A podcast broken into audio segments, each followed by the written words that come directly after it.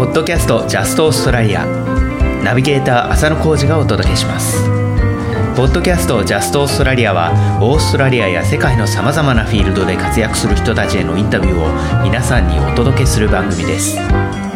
番組第16回目のゲストは JP リンクオーストラリア PTYLTD 代表の関根博之さんです。関根さんのインタビュー最終回である今回は関根さんの人生を変えてくれた人についてや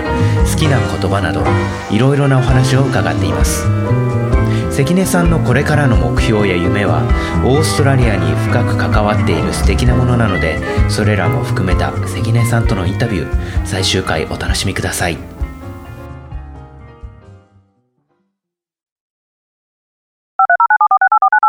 後でまた聞く質問の中で人生を変えた人とか物とかを聞こうと思っていたんですけど、はい、じゃあそのイベントといいますかそのお父様の病気っていうのがやっぱり人生を変えたそうですね、はい、人生を変えたそうですねことはそれがありますね。あとは変えた人何人かいますけど、うん、やっぱり人との出会いがすごく僕の人生にはあの変化をもたらしてくれていて、うん、で一番最初の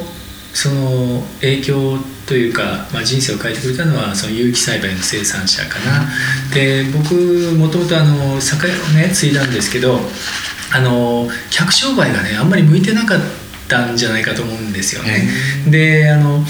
すごくねそのお客様が来られてで「こんにちは今日はいい天気ですね」って言った後に会話が続かないんですよ、お客さんとのね。それでなんかまあすごく商売も楽しいと思ったことなかったしだけどあのまあ、その酒屋が、まあ、当時あのディスカウントっていうで、まあ、お酒のディスカウントが出てきてだんだん売り上げが下がってきて、で別の商材探そうと思ってお米をね始めようって思ってでそれで当時有機の生産者にいろいろな、まあ、ご縁があって会いに行くことがあってでそうしたらねその農家の現場に行くと自分たちが知らなかったことってものすごくいっぱいあってね、でもちろん自分が知らないしお客さんもこれは知らないだろうっていうことがものすごく現場にあったんですよね。でそれをね、まあ、いろんなところを写真撮ってきてその農家さんの話を聞いてでそれを今度はお客さんになんとなくやっぱり自分も感動したからそれがこう売りながらねこの生産者はねこういうことで苦労してでみんな周りから村八分にあってで農薬で自分も体壊して。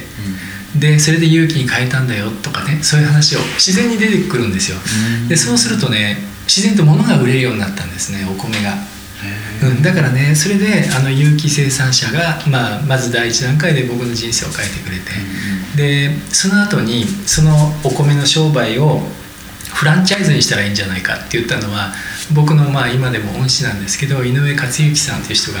大阪にいらっしゃって。でこの方はあのお酒のねあの、まあ、さっき言ったお酒のディスカウント、まあ、自分のお店から言ったら敵なんですけど、うん、そのお酒のディスカウントの本部をフランチャイズで展開したあの大阪でリカーランドドリームっていうあのお酒のねあのチェーンがあるんですけど今はディスカウントではなくこだわりの商品をね、扱ってる、まあ、こだわりの商品に転換していったチェーンなんですけど、うん、そこの本部の社長が、まあ、たまたま昔から酒屋さんの仲間ででその方が進言してくれて、で自分がそのフランチャイズで作ったノウハウを全部もう本当にあのただでっていう言い方変なんだけどもう何ていうのかなあの何から何まで教えてくれたんですよね。でその方の、まあ、進言があってその玄米工房っていう名前で、えーと、その店頭精米の農家直送の,、あの仕組みをフランチャイズ化をして。っていうことが叶ったのがその井上さん今でももう頭が上がらない素晴らしいお話ですね。でそれから、えー、最近になってやっぱジャック・スピラーかな、ジャックとやっぱり出会えたことがオーストラリアに来られてそしてメルボルンに来たきっかけだし、で今こうしてねあの仕事、まあ、ジャックのギターが輸出できてるのも、やっぱりジャックのバックアップがあって、まあ、こんなに英語も喋れない何もわからない人間にねあのいろんなことを教えてくれてでいろんなことを寛容にしてくれてであのいてくれるから逆にジャックのギターを気持ちよく日本に持っていけるそれであともう一人は妻かな。うん。あの妻はねやっぱりいなかったら多分オーストラリアに来ない来なかったと思いますね。あそうなんですあの多分自分もね昔から昔オーストラリアに一回来たことがあって、うん。こんなとこ住みたいなって思ったことはあったんですけど多分自分一人でいたらあのおそらくは来る決断ができてなかったと思うしでうちの妻は意外とねこういうことやりたいねって言うと「あいいねいいねやろうやろう」ってうんいうことをんもう何につけ言う人なんですよ。うん。だからねなんかなんていうかまあ心の中でアクセルになってるっていうのかう、ん。なんとなくこう軽く言ったことが「あいいじゃんいいじゃん」っていうねそれがなんかこう連鎖して、まあ、オーストラリアに来られたっていうこともあるし何をするにしても、まあ、否定しないというかね、あうんポジティブなそうポジティブですね。ね。うんそうですね。だからまあそれに助けられて、まあ、オーストラリアに来れ来られたっていうのもあると思いますね。やっぱりそのオーストラリアに来るっていうのも未来創造合宿から生まれたそうですものなんでしょうかね。そうですね。ねはい。夫婦でそのオーストラリアに行きたいという夢を共有してそれにどんどん進んでいったっていうそうですね。なんかそそれでまあ話が逆に具体的になっていくというか、どこのセミナー行ってみようとか、うん誰に会いに行ってみようとか、そういうことがね、もうあのどんどんできるっていうのもありますね。うなるほど、ん。じゃあ今までにいろんな素敵な方に会って、うんまあ、人生を変えてもらっていたというかそうですね。やっぱり人との出会いがやっぱり一番自分の人生に影響してるかな。なるほど、うん、こうしてね、浅見さんとまた会えたのもまた何かの、何かのね、始まりかもしれないし、はい。よろしくお願いしますよろしくお願いします。うん他にもですね、えーまあ人との出会いとかそういったものがあるんですけど何かあの本をたくさん読まれているということで何かその好きな言葉とかっていうのはありますか？あ好きな言葉ね。えっ、とそうですね。あの僕好きな言葉は、ええ。あの一つあの「行き着く港のない船に風は帆を吹かない」っていう、うん。そういう言葉があるんですけどこれあの誰が言った言葉なのかわからない。まあ多分あるのかもしれないけどいつかどこかで見た本かなんかの言葉なんですけどね、うんはい。えっ、とまあ要するに夢とかね目標を持たない人には、うんうん。運も人も誰も味方してくれないよっていう、そういう言葉みたいなんですよね。だからやっぱりその、えー、ときちんと目標が決まっていて、うんうん。ここに行きたいっていうのが明確になっていれば、あのそれはまた言葉になるじゃないですか、はい。僕は将来ミュージシャンになりたいとか僕は将来本が出版したいとか、うん。僕は将来オーストラリアに行きたいとかそういうことを何か言ってると誰かが「あこういう情報があったよ」とか、うん。こういうところに行くといいよってことを言ってくれるしでそれがだんだんこう実現化していくっていうことの例えなのかなって思ってそれで僕大好きな言葉で持ってます。であともう一つはえっ、とえっ、とね、えー行動なき理論は意味がなく理論なき実践は無駄が多いっていう言葉があるんですけどこれはまああの、まあ、よく言うね何よりも先に思うよりも先に行動することが大事だよっていうことなんですけどあの僕ねあのその昔やってたその仕事の中ではい。あのマーケティングをねよくあの好きで本で読んだりしてたんですけどその中に、まあ、さっき言ったあのフランえええっとえっとランチェスター戦略っていうのがあって、でそのランチェスター戦略の中でねあの例えばの話なんですけどチラシを1万枚配布するとしたら、えー、と1万枚をいっぺんに広い地域で巻くよりも、えー、と2,000枚ずつ狭い地域同じところに5回巻いた方が絶対効果が出るっていう、そういう理屈があるんですよね。はでこれもねなんか自分の商売に必要だからと思って、まあ、いろんな本を読み漁ったんですけどああなるほどなって思ってそれをやってみると確かにその方が効果は高いんですよね。でチラシをね例えばまあ1万枚、まあ、むやみに巻いちゃえば、うんただの経費の損になるじゃないですか。はいだそういったこともあってあのやっぱり多少その理論も必要だなとだから、まあ、行動することは大事だけどあの同時に一生懸命勉強することも大事だっていう、うん。そういう例えなんだと思うんですね。はい、だからこの2つ僕昔からすごく好きで、うん。まあ、自分の指針というかうんいう感じでやってます。ああった。えっとねええ。行き着く港のない船に風は決して帆を押さないっていううんはい。一つ目の,、はい。あの好きな言葉ですね。はい、これフランスの哲学者のミシェル・ド・モンテーニュっていう人の言葉なんだそうです。はいはい。はい。まあちょっと僕原文は知らないんですけど、まあそういうねあの言葉ですね。なるほど、じゃあまあ先ほどから出てきてる未来創造合宿のような形で目標とか夢を立てた上でうん。行動をすると、そしてその行動もその理論ですとか勉強に支えられていると、うん。いろいろなところでもう組み立てられた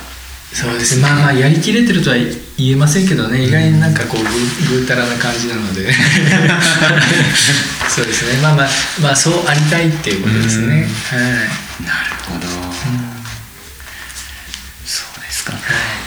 えっ、といろいろな事業をされていてオーストラリアでも活動されているわけなんですけど今後の今やられていることですとかそういったことも含めてはい。今後の夢とか目標っていうのを教えてもらえますでしょうか、うん、あの僕ねあのやっぱり音楽が大好きでずっとこのいあの一生というかここまでの人生ねずっと音楽と共にまあ来たまあ忘れてた時期もあるけどそんな感じでねいるので浅野さんと同じようにミュージシャンになりたいと思ってるんです。あのこれはねあの、まあ、日本ではねすごくミュージシャンになりたいとかって若い人はよく言うけど、僕らの年になるともうミュージシャンになりたいなんてそんなのはあの言え言えないし言えるような状況に多分ないと思うんですね。で意外と日本のあの環境音楽環境っていうのは、あのミュージシャンになるっていうとメジャーデビューをするか、まあ、今インディーズっていうのはあるかもしれないけど意外にその音楽で生計立てるって難しいですよね、うん。で僕はあの音楽で生計を立てたいって思ってるわけではないんだけど、あのオーストラリアに来て初めてものすごくこういう白髪のおじいさんとかがね、あのいろんなフェスティバルに出たりあるいは路上であのバスキング、うん。あの路上でそうですね。音楽してたりとか。弾き語りをやっていたりとか。うん。でそれでねあのいてる人がすごくいっぱいいることに気がついて、うん。でこの間聞いたらあの、えっと定年退職したから路上ミュージシャンをしてるんだっていう人がいたんですよね。だから、えーすごくいい国だなって思って。でこの国でねそういう人がいっぱいいることに勇気づけられて、うん。で今これからでもミュージシャンってできるじゃないかってちょっと思ってね、はい。そうですね。であのジャックのね友達でもギター作りをしながら、うんうん。えー、とミュージシャンをやってるとかミュージシャンをやりながら別の仕事でやってるとか。だからその収入が半々だったりね、うん。あるいはまあ何対いくつとかっていう感じもあるかもしれないんですけど、あのミュージシャンはミュージシャンとして一つの自分のアイデンティティになってるというかきちんと自分はミュージシャンですよって言える人がねどれだけこのオーストラリアが多いかってことに気がついて。だから今からでも、まあ、僕今50なんですけど、はい。今からでもこの国でミュージシャンになれるかなとかって ちょっと、だからちょっとこれから日々練習まあ今は少しずつね練習を始めてるんですけどで妻もあのキーボードを弾くんでねうん。一緒にちょっといずれ路上ミュージシャンから始まってであとはそのジャックのねギターの工房に今週に23度お手伝い行ってるんですけど、はい。あのギターもねいずれ作れるようになったらいいなって。ああ素敵ですね、はい、思ってます、うん。だからねまあ最高ですよね。なんかギターを作ってそしてミュージシャンに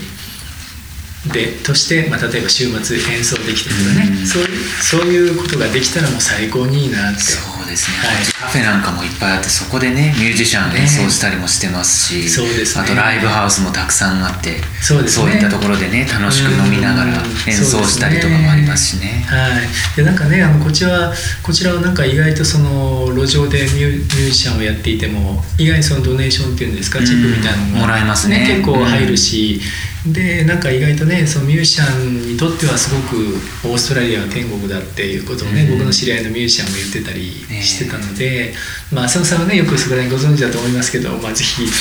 もう浅野さんと同じように僕もミュージシャンに なりたいななんて。僕も最近活動してないですけど。はい思います。ん。なるほど。ねぜひいいずれまた一緒にできるといいそうですね音楽ねうん。路上でもどねこかででもねねぜひぜひ。パブでも。ううん。はいいろんな機会があります。からね、うん。はい。やっぱり音楽でいろいろつながっていきますもんね。そうですね。うん。やっぱりねあの音楽嫌いな人いないですからね。そうですよね、うん、ですごくあのこっちに来てもね僕英語喋れなくってもなんか音楽の話でねあの、誰が好きとかあの音楽が好きとかって話になるとすごく話が弾むっていうのもあるし、こっちの人すごく音楽好きですよね。そうですね、あと僕最初にオーストラリアに来た頃に英語があまり喋れなかった時でもやっぱりバンドを組めてそれが何でかって言ったら音楽が弾けたからっていうのはありますよね。まあ昔から言われてるようにその音楽は国境を越えるっていうのが実践できたというかまあ実感できましたよね。そうですね。でこっちの人はあのあったかいですよね。演奏しても僕もこの間こっちの地元のフォーククラブであの妻と2人で演奏してきたんですけどもう本当にあの言葉も喋れないしもうそのままあのもう二言三言、あの言えたのか言えなかったのか分かんないけど その後演奏したらすごくあったかい、あの拍手いっぱいもらって。すごくやりやすいですね。あったかいですね、そうですね、ん、なんていうか音楽を聴く環境ができているというか演奏する環境もできているというか。うん。本当ですね、やりやすいですよね音楽が、思います。だからお仕事でも音楽に関わられてそしてその生活でも音楽を取り入れると、まあ、音楽尽くしですよね本当に。そうですね。はい。望ましいですね。そういう生活をしたいですね。なるほど、はい、それが今後の目標とい。うことで。はい。分かりました。じゃあ今日はお時間ありがとうございました。どうもありがとうございました。いろいろお話を伺って楽しかったです。はい。ありがとう。こちらこそありがとうございました。はい今日はオーストラリアンギターメーカーズネットワークの代表の関根さんにお話を伺いました。ありがとうございました。ありがとうございました。